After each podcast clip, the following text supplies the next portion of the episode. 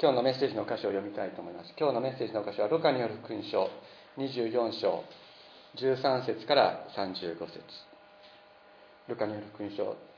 24章13節から35節。ちょうどその日2人の弟子がエルサレムから60スタディオン離れたエマオという村へ向かって歩きながらこの一切の出来事について話し合っていた。話し合い論じ合っているとイエスご自身が近づいてきて一緒に歩き始められた。しかし2人の目は遮られていてイエスだとは分からなかった。イエスは歩きながらやり取りしているその話は何のことですかと言われた。2人は暗い顔をして立ち止まった。その一人の、えー、クレオパという人が答えた。エルサレムに滞在していながら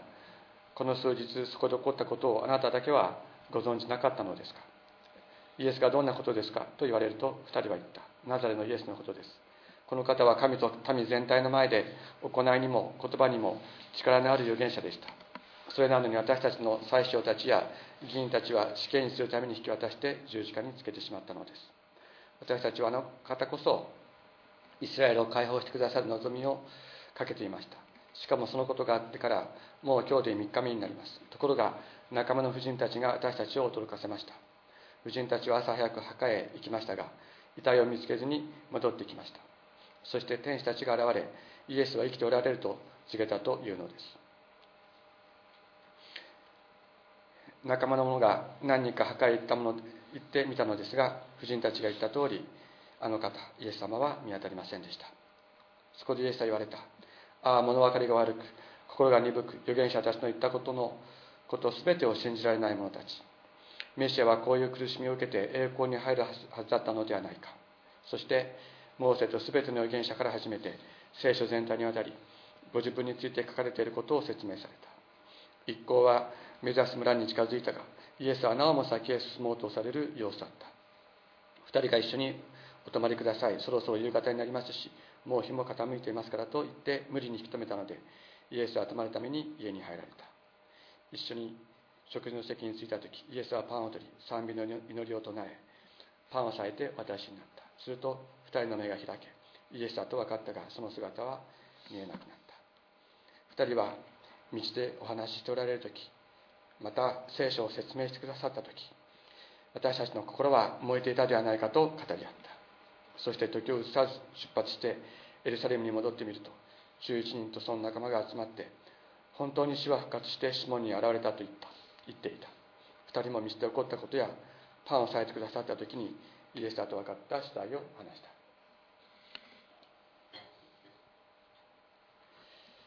先ほどですねあのイエスがいるからという賛美を歌いました。先週もあのオフ会の時に歌いましたけれども、えー、もう少し詳しく説明したいと思いますが、えー、この曲はウィリアム・ゲイザーとグロリア・ゲイザー2人が作った「あの Because He Lives」という賛美でありますけれども、えー、60年代の末期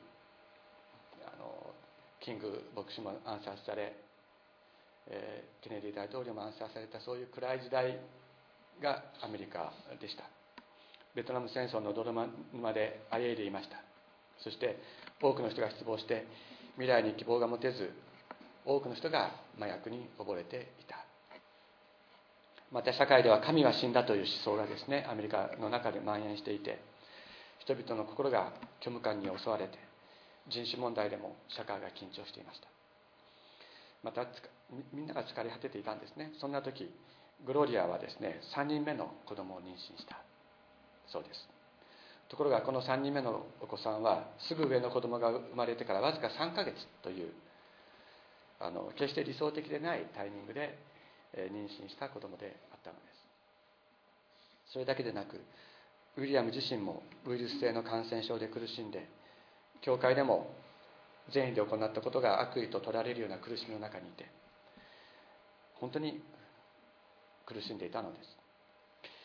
そんな時人々は言いました。こんな時に生まれてくる子供はかわいそうだと。そんな時に生まれたのがベンジャミンだったのです。YouTube にですねあの Because He Lives っていうのを検索するとこの時の様子がこのそのゲイザー夫妻が出てくるんですね。その生まれたそのベンジャベンジャミンも30何歳になってるんですけども3人でこう出てきてですねそのこの歌が作られた時のことについて話をしています。そこにこういうことが言われていました。でこの歌はね家族のために作った歌だったんです。こんな時代に生まれてくることはかわいそうだと。言われる中でその家族の中ででもイエス様が生きているから僕たちは大丈夫だよって言って家族のために作った歌が人々の心を捉えてですね本当に慰め力づけてアメリカを救ったのでした。彼ら歌いました。人々は時代に希望が持てないという人生に希望がないというしかしイエス様が生きているから希望があるんだ。イエス様が生きているから明日に立ち向かうことができる。イエス様が生きているから恐れは取り除かれ人生は生きる価値があるのだと。そしてこの歌は失望と倦怠感に潰れていたアメリカに希望を与えその年1970年のゴスペルソング・オブ・ザ・イヤーに選ばれたのでありました。私たちも同様ではないかと思うのです。多くの人たちが今未来に希望を持つことができない。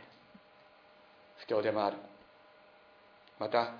スピリチュアルスピリチュアルブームっていうことでですね。根拠のない占いやスピリチュアルカウンセラーというような人たちが幅を利かせる。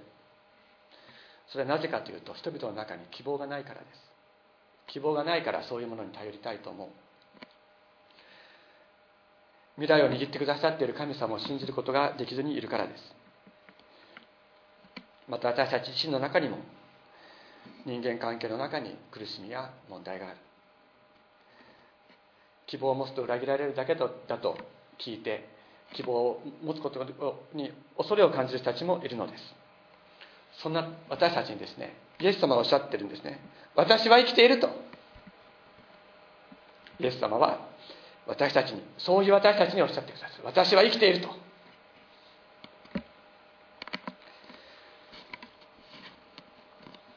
この方が生きるから私たちも生きるのであります。この方が死を打ち破って復活して今も生きているからです。今日はですね今読んだ、えー、ルカの福音書を中心にお話ししていきたいと思いますけれども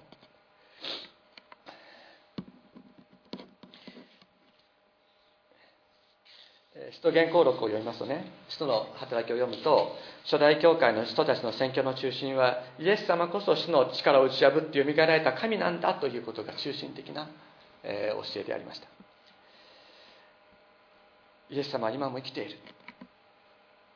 このルカの福音書で出会った2人がですねイエス様に出会った2人がどういうふうにイエス様と出会ったのか今日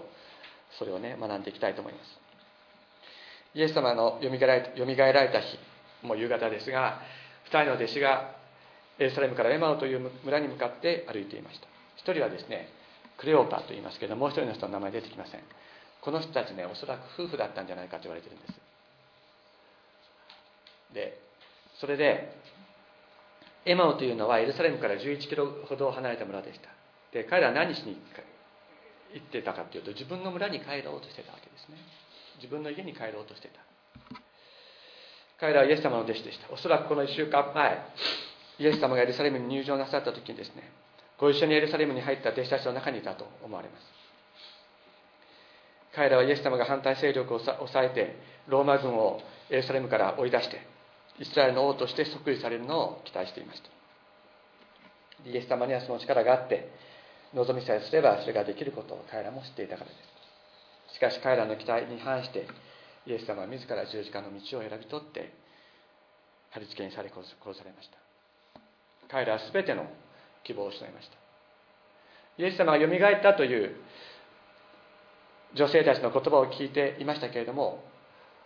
そのことはもうなかったことにして帰ろうとしてたんですね。信じられなかったからです。イエス様がよみがえったと聞いてもそれはたわごとのようにしか彼らには聞こえなかった。十字架の死という圧倒的な現実の前に復活の証言は絶望を希望に変える力はなかったのでした。彼らはですねエマオに向かって歩きながら語り合っていました。失望を語り合っていたのだと思います。でエマオっていうのはエルサレムからこう下っていくんですが、えー、こう西の方にあるんです。エマオというのは西の方にある。で夕暮れが近づく時間でしたから彼らはですね沈みゆく太陽を見ながらこう歩いていた。わけです。まさに暗闇に向かっていこうとしていたのが彼らであったと聖書は言います。そこにですねイエス様が近づいて一緒に歩き始められました。しかし彼らにはそれがイエス様だとわからないわけです。イエス様の姿が以前と違っていたのかもしれません。それは分かりません。しかし私たちはここから理解しなければいけないことがあると思うんですね。それは私たちがイエス様をこうしっかりと見て心を込めて祈っている時だけイエス様は共にいるんじゃないんだっていうことなんです。イエス様に失望してイエス様との関係などなかったことにして歩いている者たちのところにイエス様がやってきて共に歩いてくださいさっき一緒に賛美歌いましたけれども私がイエス様のことを忘れていた時もイエス様は私たちを愛してくださっていて握ってくださっていたんだ。この方が生きて私たちを導くのです。この方の方から私たちのところにやってくるのです。私たちがイエス様のところに行くから私たちはイエス様に出会える。そういうこともあるでしょう。しかしまず第一はイエス様の方が生きているイエス様がイエス様のことを忘れている。イエス様のことを否定している。私たちのところにやってきて共に歩いてくださる。ここに私たちの力があり希望があるのです。イエス様はご質問になりました。その話は何のことですかと。クレオパという方の弟子が逆に質問します。エルサレムにいながらあなただけがこのことを知らないのですかと。イエス様はさらにこね聞かれるんです。どんなことですかと。彼らは答えます。それはナザレのイエスのことです。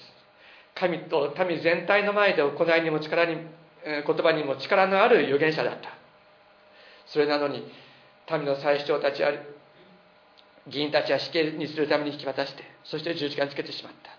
私たちは彼に望みをかけていた。この方こそイスラエルにイスラエルを解放する方だと希望をかけていたけれども彼らは殺されてしまった。しかし今3日目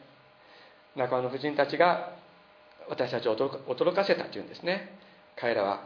え、朝早く墓へ行ったけれども遺体を見つけることはできなかった。そして天使たちが現れてイエスは生きておられると告げたというのですと言います。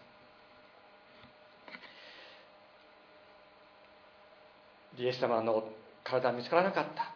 と彼らは言いました。イエス様はねお嘆きになるんですね。なんと物分かりの悪い物分かりの悪い者たち心の鈍い者たちとおっしゃる。もう僕なんか口が悪いですから私の言い方になるとバカだなってことになっちゃうんですね。もう本当になんと愚かな者たちっていうふうにイエス様に言われてしまったわけです。彼らは。優しいばっかりじゃないですねそういう意味でね。なんと愚かな者たちというふうにイエス様おっしゃった。心の鈍い者たち。旧約聖書を理解していないのかと。キリストは必ず苦しみを受けそして復活の栄光に入ることが記されているではないか。私たちもねあのなんと物分かりの悪い者たちと言ってイエス様に叱られるかもしれない。でもお叱りを受けてもいいのです。なぜかというとイエス様は叱ってもちゃんと教えてくれるからです。叱りっぱなしじゃないんですね。もうそんなやつにもう教えないとかってイエス様おっしゃらないわけです。お叱りになっても本当に丁寧に分かるまで教えてくださるのがイエス様であります。そしてイエス様はですねモーセと全ての預言者から始めて聖書全体にわたってご自分に書かれていることを説明されたとあります。モーセというのはモーセ語書と呼ばれる、えー、創世記から新明記まで。そして旧約聖書全体からですね、えー、ご説明になるんです。創世記にアダムとエバのと創造と高慢による堕落が書かれます。そして神様アダムにですね善悪の知識の好み食べちゃいけないっておっしゃるんですけどもそしてそれを食べ食べるというかお前は必ず死ぬと言われました。罪が神様と人間の間に絶対的な壁を作ってそして神様との命の関係が断たれるということです。ですから神様との関係の回復永遠の命の回復は罪の問題の解決なくしてありえないというのが創世記の最初に示された問題提起であったのです。そしてモーセの立法には罪の贖いのための動物の捧げ物の定めがありそしてそれによる礼拝の回復神様との関係の回復が教えられています。血を流すことによってのみ罪の許しが与えられるという原則が示されます。そしてユダの子孫からダビデが出てダビデの子孫として全世界の王が生まれるという予言がなされます。そして預言者の時代に入りいよいよこの方こそこの永遠の王こそ苦難のしもべとして人間の罪を背負って地獄に落ちる。そして復活なさる方であるという予言がなされます。イエス様はですねこのことをね私今これ23分で言いましたけども数時間にわたってですねお話になるわけです。本当に分かるまで教えになるわけですね。聖書は言います。罪が神と人との関係を隔てた。それによって人は死に支配されるものとなった。したがって神様と人との隔ての壁である罪罪の本質そのものが打ち倒れ打ち倒されたらですねもう人は死に支配されることはないのだと。イエス様の十字架は罪の本質を罰し罪そのものを無効としました。ここに死の支配は終わりを告げたのです。そうするとですねあの質問したくない人がいるんですね。じゃあどうして私たちやっぱり死ぬんですか？イエス様死の力を打ち滅ぼされたというのにどうして私たちはやはり死ななければならないんですか？というふうに質問なさる方がいると思います。それについてはですねやはりこのハイデルベルク信仰問答の中に素晴らしい答えが書かれています。なんていうことですね。問いの42ですね。問いの42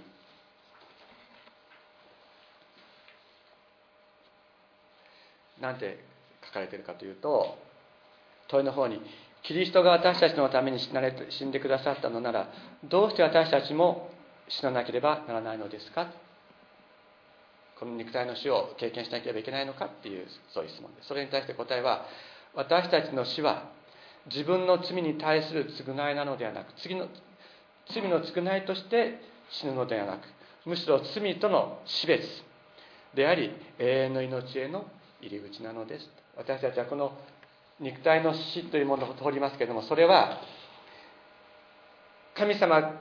の命令を破った罪を犯したその罰として与えられる死なのではなくて今度神様と完全に一致する一つとなるための永遠の命への入り口となっているのであります。それはなぜか。イエス様が死を打ち破って私たちを握ってくださっているから。です私たちに永遠の命を与えてくださっているからです。このように罪を罰したらその罪の力を無効になさったらそこに死の支配は終わりを告げました。イエス様の十字架十字架が罪と死を打ち砕いたとはそういう意味です。ですからイエス様は必ず復活するはずであったのです。これは霊的なですね霊的な必然であった。だからイエス様は人の子は苦しめられ十字架につけられ殺されるが3日目によみがえらなければならない。必ずよみがえらなければならないとイエス様はおっしゃったのでありました。そのことをですねもう本当にこう丁寧に丁寧に彼らにお話になっていきます。すると彼らの心は燃え立ってくるんですね。イエス様のお話を聞いてくる時にも心が燃えて燃えて仕方がないそういう状態になっていきます確かにイエス様はよみがえったんだ。彼らから恐れが除かれイエス様が復活なさったということが彼らの中中で確信に変わっていきました。イエス様のイエス様が心の中に明らかにされた時にですねイエス様のことが分かってくる時にイエス様の臨在が心に心に満ち私たちの心は燃やされていきます。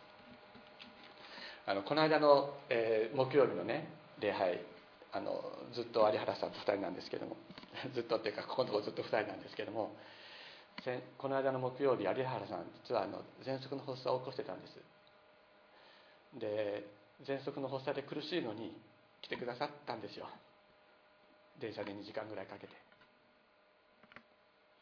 そしてあの気管支拡張剤を飲むとこう体があの震える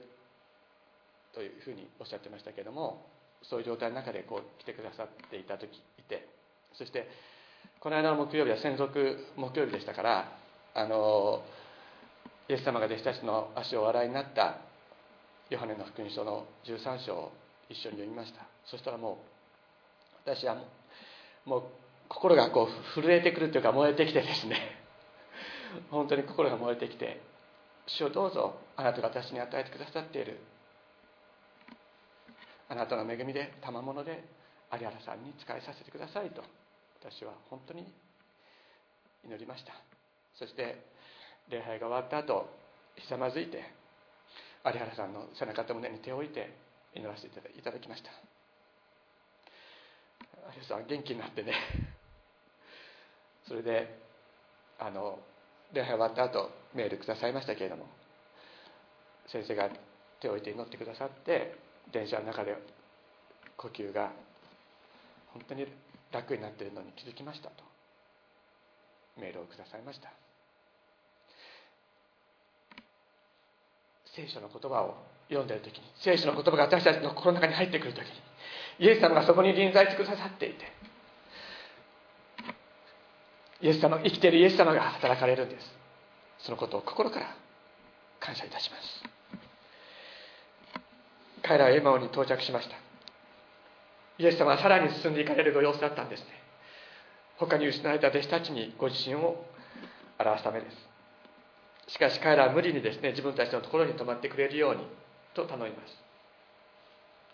食事の席に着いた時イエス様はパンを裂かれました。パンを裂き彼らに渡された時彼らの目が開かれそれがイエス様だと分かったと言います。きっとですね彼らはイエス様にこうやってパンを分けてもらったことがある人たちだったんだと思いますね。するとその時イエス様の姿は見えなくなったとあります。イエス様いなくなったんでしょうか？そうではありません。見えなくなっただけなんです。彼らが霊の目でイエス様を見ることができるようになった時に彼らはもはや肉の目でイエス様を見る必要がなくなったからです。彼らの中にイエス様が生き始めました。彼らは語り合いました。道で話しておられる時また聖書を説明してくださっていた時私たちの心は内に燃えていたではないかというのです。暗闇に向かって歩いていた我々の心の中に彼らの心の中に光が照らされ心が熱く燃えたと。イエス様の火が彼らに燃えついたのです。彼らは夜暗くなっていましたがすぐにエルサレムに引き返して復活のイエス様に出会った死体を話しました。暗闇の中を歩いていく力それをイエス様が彼らに与えたのです。暗闇の中を照らす光が彼らの中に照り輝いたからです。そこにはやはりイエス様に出会った人々が集まっていました。イエス様の日イエス様が私たちのここに照らしてくださる日は私たちの周りにある暗闇を歩いていく暗闇を照らす光であるのです。今私たち苦しい中歩いている歩いているかもしれない。しかしイエス様の日が私たちの中に照らされる時復活のイエス様が私たちと共に歩いてくださる時に私たちはこの暗闇をイエス様の光と共に歩いていくことができるのであります。イエス様が今生きているからです。お祈りをしましょう。天のお父様尊い皆を褒めたたえます。主イエス様今今もあなたは生き私たちと共に歩き私たちの心の中にあなたの火を灯してくださることを感謝します。主イエス様この日があるからあなたがここに光を照らしてくださるから私たちは暗闇の中を歩いていくことができます。この世の中は闇がまだ覆っているところがありますけれども私たちのところにもその闇がやってこようとすることがあるかもしれませんけれども。しかしイエス様あなたが生きて光を照らしこの闇の中にある私たちに光を灯してくださるから私たちは今生きていくことができます。歩いていくことができます。主イエス様感謝します。生きているあなたが私たちにあふれるように命を注ぎ光を照らしこの生涯を通してお導きくださいますようにお願いします。そして今週1週間もあなたに支えられて希望を持って生きていくことができるよう私たち一人一人を助けてください。尊いイエス様のお名前によってお祈りいたします。アメン。